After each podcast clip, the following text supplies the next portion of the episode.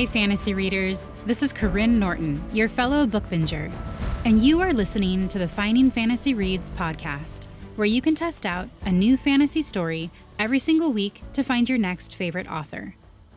Last week, we wrapped up a fantastic novella that spanned over five Christmassy episodes.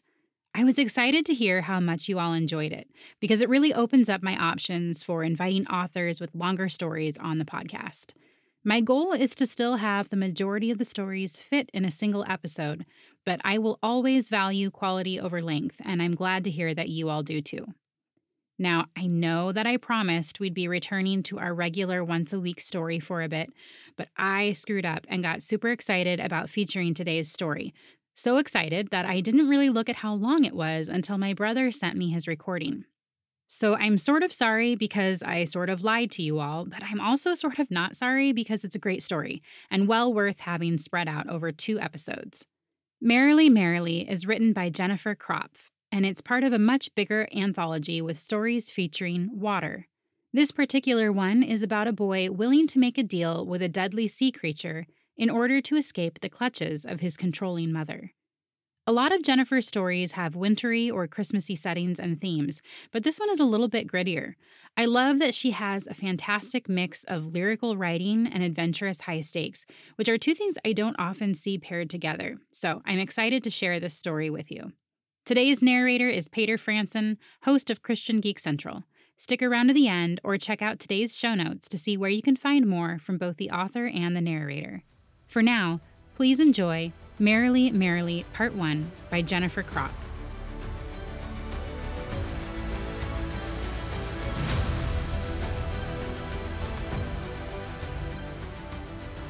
Firstly, there was not enough snow in all of winter to wedge between Zane Cohen Margus Boweswither and Tigress Oren Mathsidian to create sufficient distance between the two. Born rivals they were, even at a dozen seasons old. Before a sky bleeding scarlet and succulent orange, Zane stared across the deck at Tigris's twinkling smirk and the iron in his narrowed eyes. The boy's obsidian hair was soggy with perspiration, but he seemed otherwise well, fit for a race, healthy enough to bury Zane's glory at the bottom of the snow seas. Unfortunately for Tigress, Zane very much hated to lose, and he was rather good at races. With folded arms and a sweet wink at his foe across the deck, Zane went over the rules of the race in his mind, rules that had been changed at the last minute by his mother, who stood by to watch. It was a true season's end miracle that she was present at all.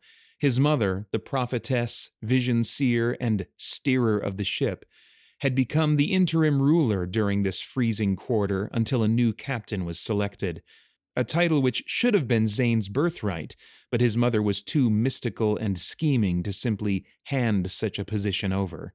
Reasons ranged from, it's not time yet, to, you're still too young. Plus, I cannot bloody see what you're hiding from me. The prophetess had come to watch the race, but she had not spoken a word to Zane since she ascended from below decks where she had spent nearly a full quarter summoning her energies and scribbling visions on parchment. She had not sent for him in all that time either. Tigress, however, had been summoned a fair measure of times. How fitting that the prophetess might rise to the fresh air only to witness Zane beat her beloved Tigress, who had long since taken Zane's place at his mother's side after Zane had refused to let her glimpse into his heart to steal his secrets a time or three. Zane folded his arms and did not hide his scowl at her long black dress train gliding over the sunny deck, or the wind-swept waves of her glossy, nut-colored hair. Though the woman was his blood, he did not trust the future-seeing, fortune-sputtering ashworm with anything but in a short measure, his mother would see how foolish she had been to parade Tigris around before the crew.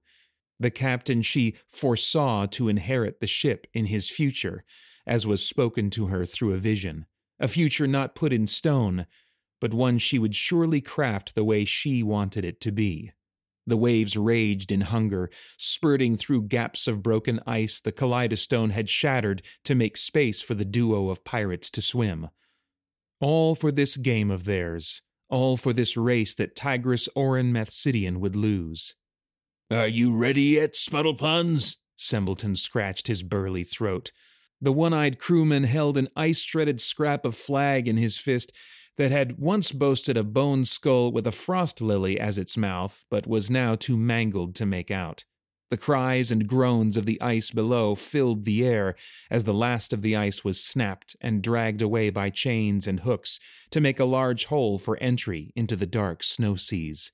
The Kaleidostone was a beautiful and mighty ship with blood red sails, meant for gliding over open seas, chopping through ice topped lakes, and plunging across the snow dunes by the windmill wheels hugging the bottom that could be rowed from inside.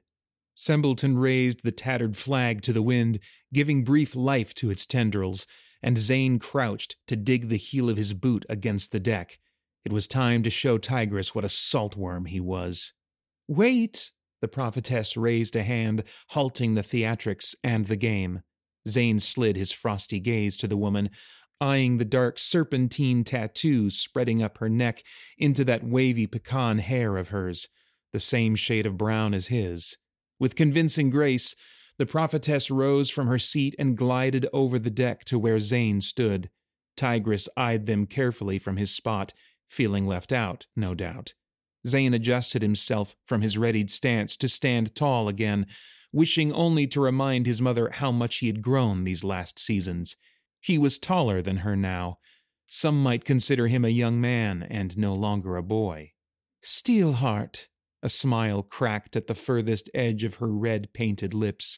Her hand came against his forearm, patching over his permanent ink symbol that informed all those he crossed that he belonged to this crew. Zane's eyes darted down to that hand. Good luck, was all she said. Her wild eyes had grown paler this last quarter, and Zane fought a shudder at the sight of them. I don't need your luck, he promised. He had done just fine without it in his seasons. But I wonder what will happen to poor Tigress when I beat him. Do you think the crew will still want him as their captain after I scrub the seaweed floors with him? Those pale eyes flickered. Careful, Steelheart. The whisper was sweet, but a warning, a threat. Zane released a laugh. I'm bloody better be. I have no doubt you're counting down the sunsets until you can turn this crew on me and carve a bone dagger into my back, he snorted. Leave me to my race, mother. Watch me beat your champion. Silence. Zane could almost taste the fury leaking from the woman. As you wish. A tease, a gloat. Zane eyed her as she sauntered back to her seat across the deck, listening to the necklace of bones at her throat as they clapped together. Frost-bitten, cursed woman.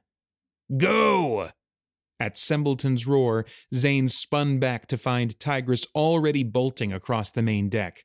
Snarling, Zane sprinted after his rival and hopped the rail, falling far and fast towards the needles of ice stabbing from where the frozen blanket of the snow seas had been shattered. Zane twisted his body to avoid the needles and straightened into a dive as he hit the water, gliding beneath the bitter waves like a bird arching through a rippling sky. Numbness bit at his nose and extremities upon entry, a feeling that might render most to panic. But Zane had swum these waters before in races such as this one, all to hold his spot at his mother's side when he once cared to do so. Now, winning was not about reclaiming his title as the future captain or appeasing his mother.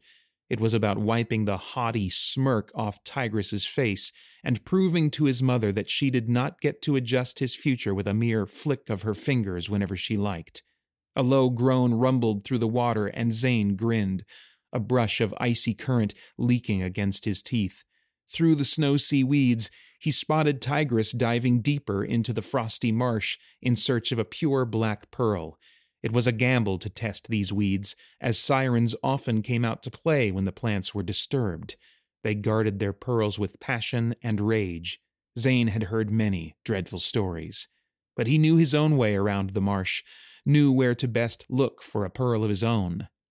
Paddling around the weeds, Zane scanned the dark sea floor for signs of a gem that might have spilled away from the siren's troves. Even as the seconds slipped by, Zane kept his calm, paced his energy so he might hold his breath longer. He had been underwater so many times as a boy that it was second nature now. He might transform into a handsome merman soon. Another grin at that thought.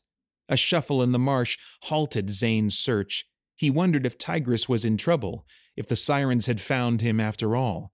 As he peered into the slimy grasses and sponge, he did in fact see Tigris, but he was not in trouble. The young Spuddlepun was reaching into his pocket and drawing out a pure black pearl. The bloody ashworm was cheating.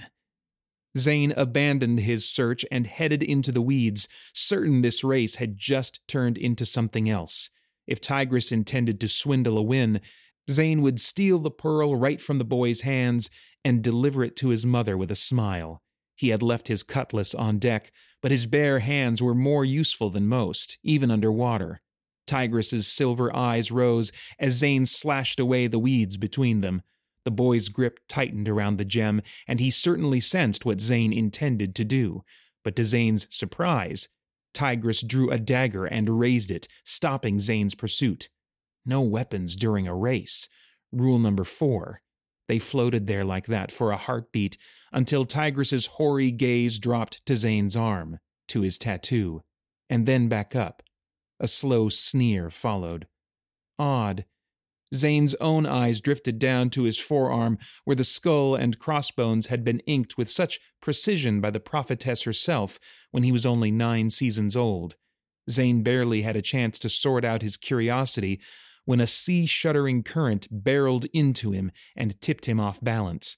Tigris too went spinning, falling into the blackest pit of the marsh.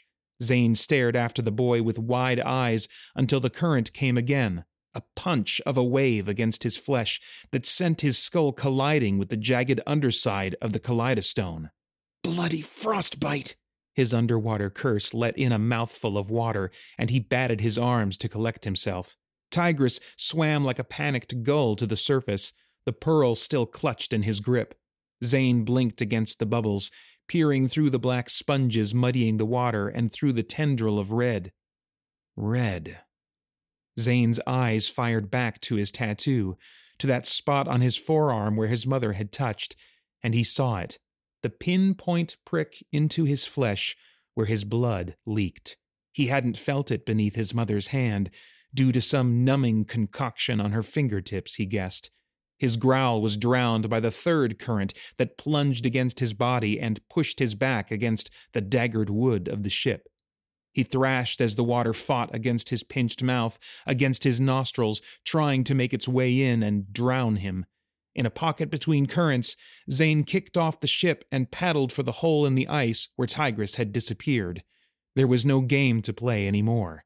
Something was down here in these weeds, something dreadful, something that perhaps his mother had known was waiting. Above, the ice was a solid wall, and Zane bit his teeth as he saw how well the trap had been laid. His mother's careful touch, Tigress's planted pearl, even Tigress having a dagger on him when he should have been searched by Lothar before the race. His own crew, his own mother. They would all, frostbitten, suffer for it. Zane slapped a hand over the needlepoint cut in the eye of his tattoo and kicked for the hole above that now seemed much too small and far to reach. His mind burned through every spell he knew, ones he had been taught by his mother and ones he'd learned on his own, and every curse he could spit towards whatever creature was hunting him below. But he had already had an idea of what sort of creature had awakened in the bowels of the snow seas one that would smell his blood, and one that would never forget it once it did. Secondly, the octo siren was half the size of the kaleidostone, its fangs longer than Zane's own legs. He had no cutlass, not even a bone dagger to defend himself when the creature slid from the blackest cave below, bronze and brass treasures spilling out over the sea floor. The creature rushed to circle him like a nightmare, its scales tipping out like knives to pierce Zane's flesh as it closed in. I smell you, The octosiren's cold whisper drove into his chest and turned the dull colors there to ash and cinders. I smell you too, Zane jested back, though he wasn't sure the creature could hear him if he had the same sort of speech as this thing in the water. But a low, cruel chuckle told Zane the monster had heard him just fine. Zane's eyes slid closed. He would die here like this, in the pit of the snow seas.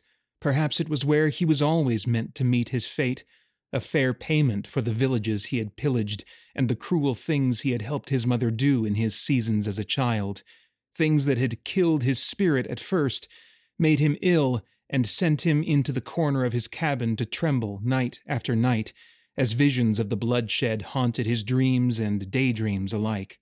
He had learned to sing himself to sleep, and he had taught himself to read to pass the worst of times. Under the water, his supply of air had vanished. The pale colors began to swim in his chest, his heart writhing for life he did not have left to give, and so a prayer of forgiveness was what slipped into his mind to an old truth of legends he did not believe in, one that might spare him a pinch of forgiveness in the afterlife for his crisped soul. A thing he had read about in a book or three he had stolen from one of those coastal villages he had destroyed to please his mother. But the idea struck him right as he was nearly encompassed by the octosiren's long, serpentine body and slimy black tentacles. Might we make a deal? Zane's gaze slid over to seek out the octosiren's dreadful face. His mind and body were failing. He would die in this watery ice coffin if he did not surface soon. If an ancient miracle awakened and allowed him to escape this fate, he would kill Tigris for this cruel joke. Their pranks of rivalry had settled on the side of dangerous and unforgivable over the seasons, but this, this was a new level of backstabbing. Interesting, the thing said back. But now that I've smelled you, I'm sure I'll want your blood incessantly. A pause as the creature quivered, perhaps in pleasure or thirst. Your blood smells of mint and the forests above, and anger, pure, lovely, undiluted anger. Fine, Zane swallowed, his chest burning like open flames. Hunt for me for the remainder of my time string if you must. But even so, I'd like to make a deal. And what are you willing to bargain for? the thing asked. Well, I'd rather like to live today. The red and orange sky had melted to gray and purple when Zane climbed the ladder and tumbled to the deck. Cries of surprise lifted from nearby crewmen at the sight of his saturated, shivering body. Frostbite! Sembleton leaned to see Zane for himself.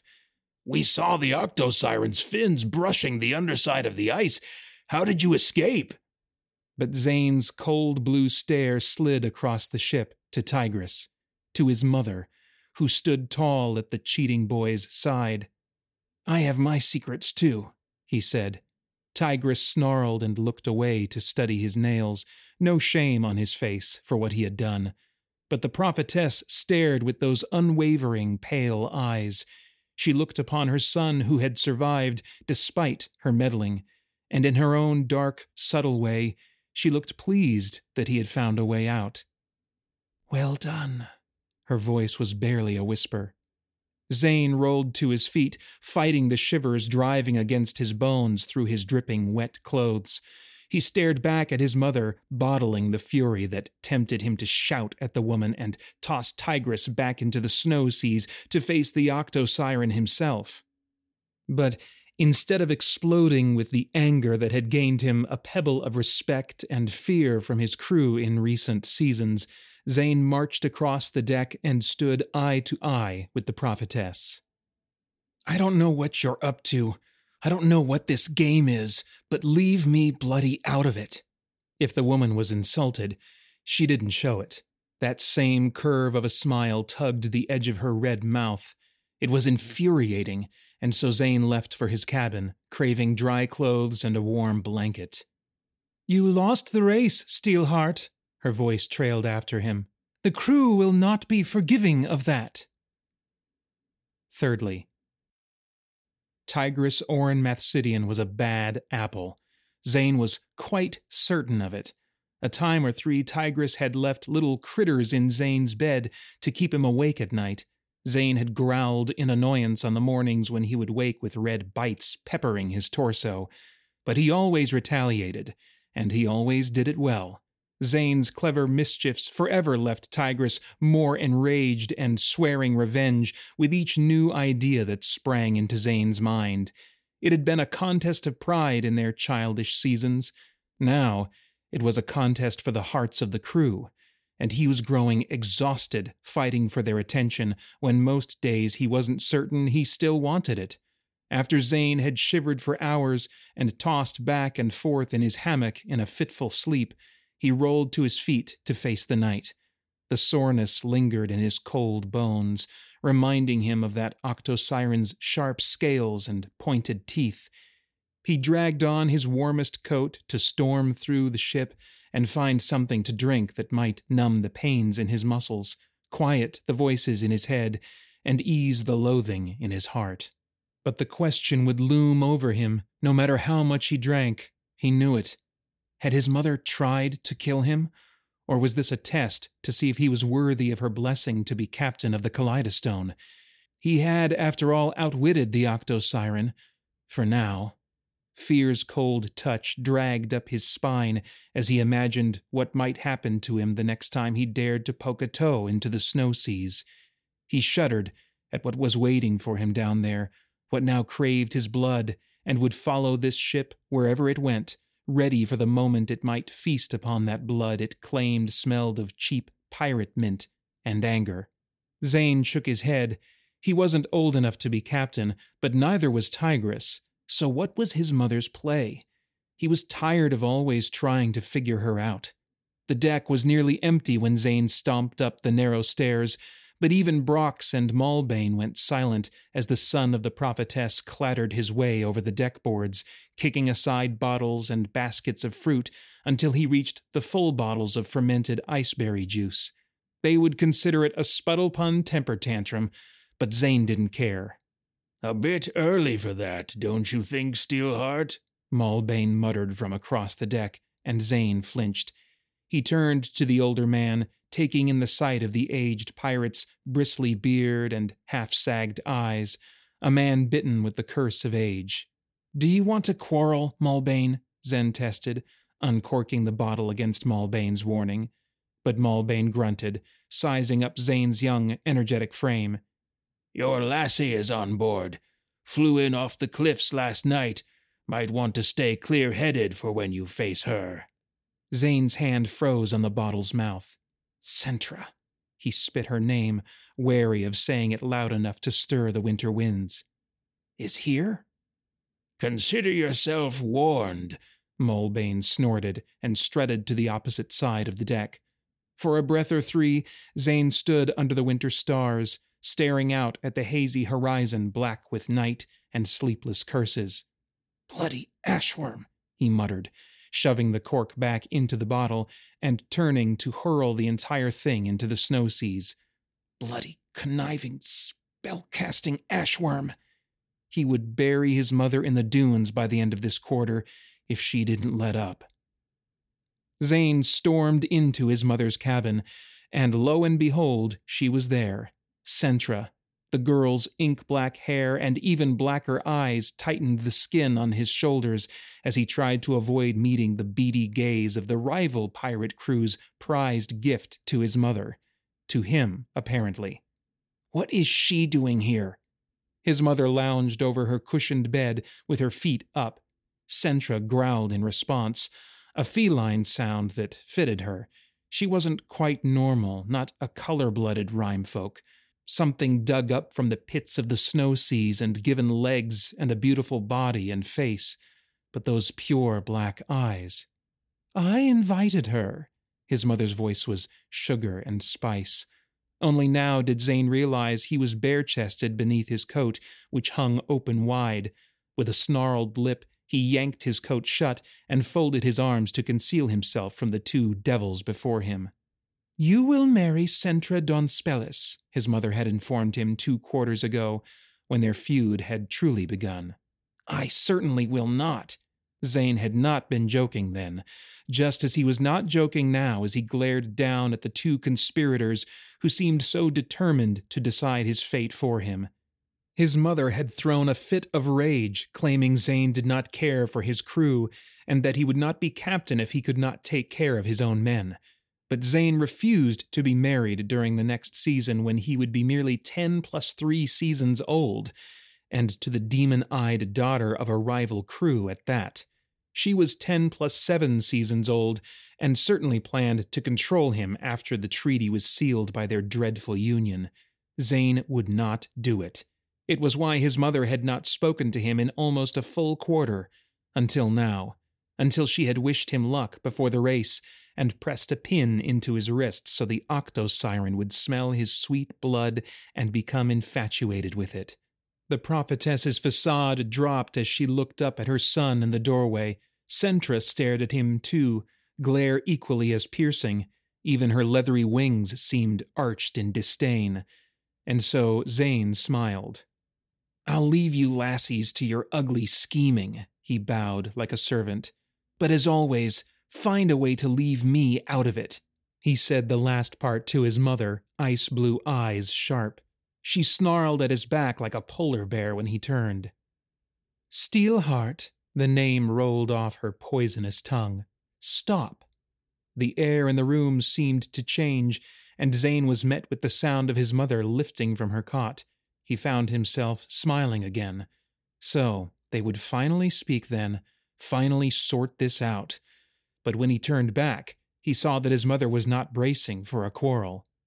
I don't answer to you, Zane reminded her, leaning in to emphasize it. When I'm captain, you will answer to me.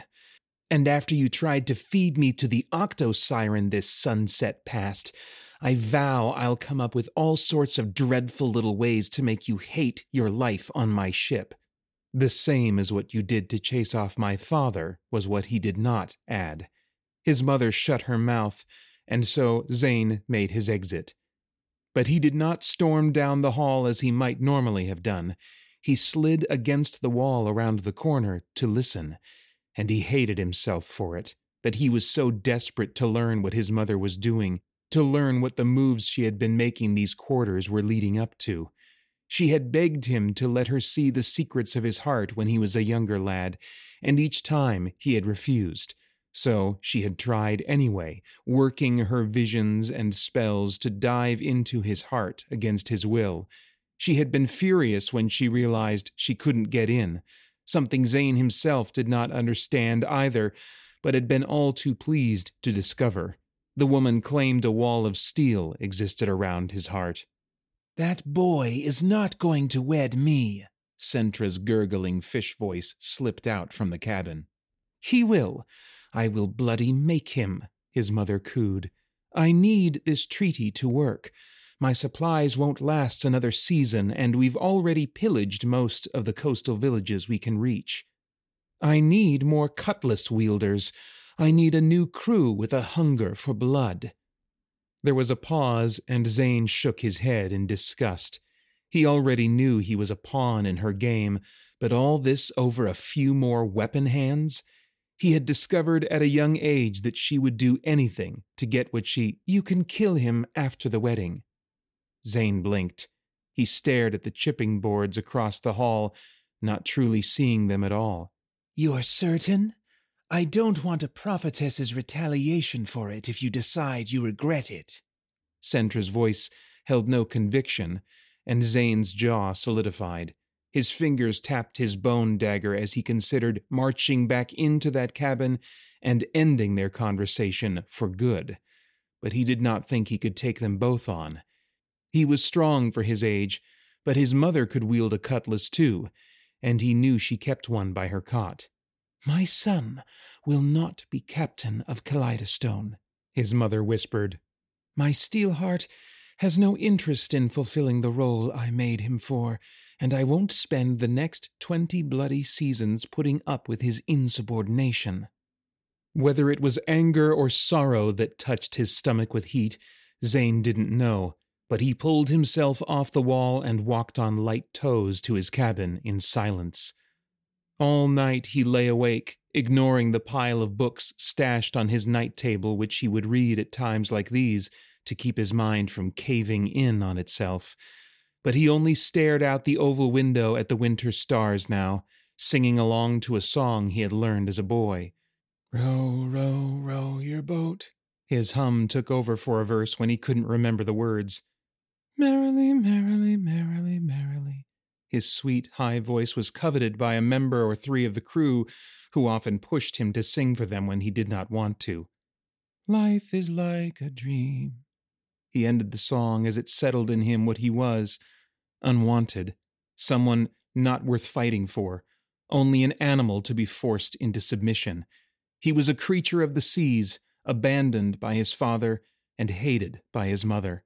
And one day, perhaps he would make them all pay for it. Fourthly, Zane marched through the snowy village with heavy boots the next morning, trampling an already footprint congested road. Most of the coastal villagers surrendered, but a few fought back as their homes were torn apart while the Kaleidostone crew searched for anything of value. The villagers who rebelled had to watch their wood houses go up in golden flames. The prophetess stood on the shoreline in her long, silken cloak, the fur of her hood brushing her chin. Her pale eyes took it all in as she was no doubt already counting the worth of her new treasure. A trident rested in her grip, a gold trophy she had once stolen from a siren in the early seasons of her time string, or so she claimed. It was for show, though. Zane had never seen his mother use the thing. Tigress led a band through the alleys to hunt those trying to flee, to steal the necklaces off their throats and the rings from their fingers. Zane rolled a long necklace of black snow sea pearls over his fingers, staring at them, the string of black round stones glimmered in the direct sunlight, a gift likely given to a wife or a daughter or as a proposal, easily fetched, unlike the underwater pearls Zane had not managed to find during the race. A girl with bouncing orange curls had sprinted into her front room and thrown them at him, as if the surrender of their most valuable treasure might now somehow keep the young pirate demon at bay. Then the girl had fled out the back door after her family. The leaking coal on his lids stung his eyes, adding to the irritation from his terrible sleep the eve before. A shuffle of white feathers brushed Zane's cheek, and he swatted at it before realizing what it was. Silver twinkled upon a bird's wings. It arched and landed in the street before him. Zane blinked. The bird was very white, his mind danced over the value of meat it might provide if he could capture it, not that he felt like selling the meat or even sharing it. Hunger rolled into his stomach, and he took a slow step forwards, but as if sensing his dark motives, the creature flapped and lifted back into the air. Zane watched as it joined with a host of others, just high enough above the village to stay out of reach. When he turned back, his gaze found a trio standing at the end of the street, side by side, and his brows furrowed. The three statue still bodies wore black clothing, curled toe boots, and tall hooked staffs balanced in their grips that reminded him of large wood fishing lures. Two were in their early 20th seasons, if he had to guess, and one was middle aged, like Malbane. All three were striking, not in the typical way, there were no bells or garlands to be seen, but it was the way they stood together, shoulder to shoulder, that struck Zane the most, as though they were different parts of a single body. Challenge ignited the eyes of the middle aged one with creamy toned hair and a beard to match. Zane found himself drawing forwards, stalking them like an ashworm slithering through the grass. As villagers rushed by in every direction, Zane kept his gaze on the trio, certain they were about to do something, though he could not guess what. But when the middle aged man's warm sunflower eyes dropped to lock onto Zane's ice cold ones, Zane halted. The man smiled, and Zane felt a touch of fury warm his blood. Was that a taunt? Zane barely realized he was standing before them now, just an arm's reach away. Here to defend the village? he guessed, eyeing the staffs they carried. A twinkle found the silver eyes of the boy on the man's right, and a slit of striking white teeth showed when he smiled. Ragnashuk, pirate! I'd think you'd know a takeover when you saw one, the boy said, daring Zane to do something about it. But the middle aged man cast the boy a look. Manners, Nicholas. We're not here to make enemies. The man's voice was calm, like a quiet brook Zane had once heard in the woods. Zane shook the thought from his mind as the boy on the right flashed his devilish grin again. Aren't we? he taunted, silvery eyes glimmering at Zane. Zane looked at them one by one until his stare fell back on the aged one in the middle. Move your merry scotchers, he said with demeaning articulation or you'll be tangled up in those wood hooks and pretty black clothes when I'm done with you. All three blinked. Suddenly, the silver eyed boy threw his head back and barked a laugh. Zane tilted his head like a crow, deciding he would tackle that one first. The middle aged man sighed and looked to the sky where the birds circled overhead. The winged creatures wove in and out of each other's paths in perfect circles, not a feather brushing each other. No need to get hissy, pirate. We're only here to play. The silver eyed boy wiped a bead of moisture from his lash. All right, the middle aged man said. Nicholas, Posinian, clear the street's edges. I'll sweep the middle. All at once, the black cloaked trio moved. Zane's eyes darted between them as he drew his cutlass, trying to decide which to take as they all brushed past, sketching their staffs over the snow and gliding like melting butter on a fire roasted fish. Frustration boiled Zane's blood as the three snuck up on bellowing Kaleidostone crew members who snatched what they could. The silver eyed boy and his companion blocked blades with skill and tossed the pirates into the snow like flimsy branches needing to be cleared away. A growl lifted in Zane's throat, and he tore after them, reaching the middle aged man first. His trained cutlass swished by the man's ear, but the man whirled and locked his staff against the cutlass before Zane could strike again. Then Zane's smile returned. You're making a mistake, old man, he said. To that, the man arched a light brow. Am I? Zane's grin widened. He slashed, chopping a notch into the old man's cane. Only half my crew has made land. The other half is marching up the beach as we speak, he laughed. I might be young in seasons, but you could learn a thing or three from me. Zane expected the man's face to fall, and for the old brute to holler to his allies to retreat, but he did no such thing. He stared at Zane for a measure, looking him up and down as if surprised. His golden eyes roamed until Zane shifted on his feet. Like I said, Zane cooed, move your merry scotchers. His finger buzzed against his blade, ready for another fight. The man's eyes lifted to the shore where, sure enough, the rest of the Kaleidostone crew marched in from the rowboats. Michael! One of the boys in black shouted from the street as he noticed them too. In the same moment, Lothar sprang from the shadows like a demon with wings and brought his cutlass around the boy in black's shoulder. From across the street, the silver eyed boy's gaze shot up at his ally's cry. But still, the middle aged man did not move did not unlock his weapon from Zane's where they were knotted together, curved staff against arched cutlass, even as Lothar took off to chase down a villager, even as the silver eyed boy fired across the street and rammed Tigress into the siding of a house as the young pirate came to finish what Lothar had started. As if they were speaking on a silent thread, the silver eyed boy looked up to the older man in question as he took the arm of his injured ally and slung it over his own shoulders to carry him away. The middle aged man looked back at Zane, though, instead of retreating. Take Posinian home, he called over the street as it flooded with new pirates. The silver eyed boy darted between two houses, sliding over the snow on his toes, and disappeared. Zane glanced to where their weapons interlocked. The sleepless night put fire in his veins, and he shoved with all his might, forcing the man back a step.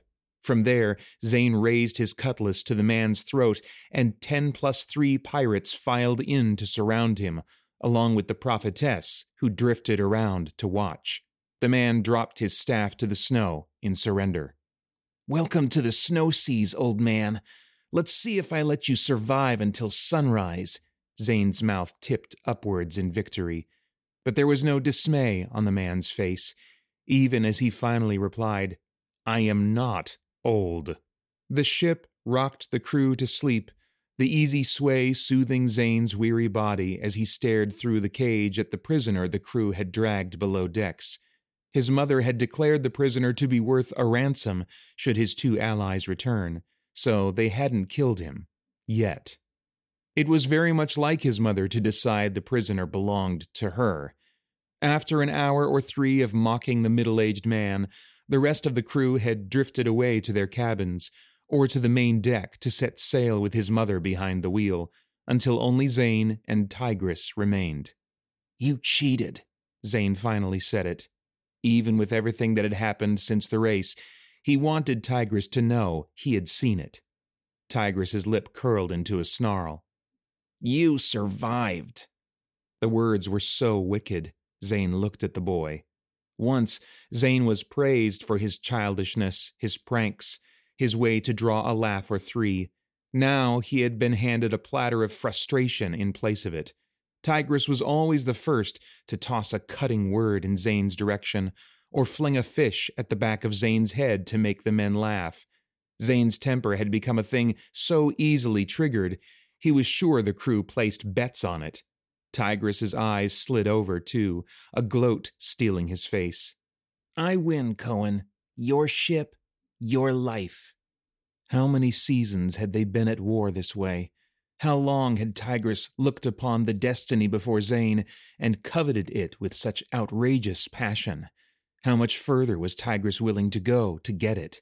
Apparently, far enough to conspire about feeding Zane to the Octo Siren. But Zane could hold on, had to hold on, or he would have nothing. Being a pirate, son of the prophetess, was the only thing he was, as much as he hated it most days. We'll see, was all he said before Tigress's quiet chuckle filled the ship's belly. The boy strutted off to command the sails alongside the prophetess where he believed he belonged. Zane was glaring when the old man glanced at him. To Zane's ever growing frustration, the man did not even look afraid nor did he appear bothered by the ring of purple around his left eye or the swelling bruise along his jaw. The prophetess would consider all her options before she decided what to do with the prisoner. She would settle on whichever one filled her pockets with the most gold rings. As he stared into the older man's honey irises, Zane found his mind back in that snowy street of the village with the trio in black. He considered how the trio had moved in unison, so quick and without complaint at the brief command of their captain. How obedient they all were. How loyal. Zane folded his arms as he played it over and over and over, especially how the silver eyed boy had rushed in to save his friend from Lothar's and Tigress's cutlasses. It was all rather unusual, and Zane's stomach tightened as he wondered if Tigress would ever perform such a rescue for him if he took a cutlass to the shoulder. The bloody pirate would probably stoop down to dig the blade in deeper. Who are you? Zane finally asked when the silence had gone on too long. My name is Michael McGrath. Simple. With that shallow answer, the man stood and limped across his cell on limbs still stiff from whatever beating he had taken from the crew on the way down. Zane watched, bored. He was growing tired after his dreadful night, and wondered if the crew would leave him alone for a measure to gain a few hours of sleep before he was wakened to serve his shift as lookout. Zane turned to leave when the man's voice stopped him. You're very angry, boy. His back tightened like he could feel the man's eyes upon it, and he didn't know why he admitted it or why he cared to even respond in the first place, but Zane heard himself say, Yes. He left the below decks after that.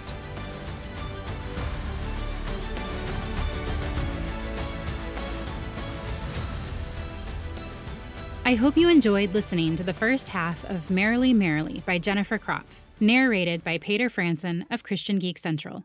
Next week, you'll get to find out more about the mysterious prisoner, as well as Zane's deal with the Octo Siren. If you want to read more by Jennifer, go to jenniferkropf.com to find more of her books. She has audio options for most everything on her site, which I always appreciate. And if you enjoyed listening to Paeter narrate the story, you might also enjoy listening to his podcast, Christian Geek Central, where he discusses movies, video games, and all things enjoyed by self proclaimed geeks from a Christian worldview. I will have links for both of those sites in the show notes. You may have noticed that we are missing this month's giveaway on the site, and that would be intentional. With the new year, I am changing up my process a little bit, and I will most likely be doing a quarterly giveaway rather than a monthly giveaway. So keep an eye out for the first one of those next month. Thank you all for listening, and happy reading.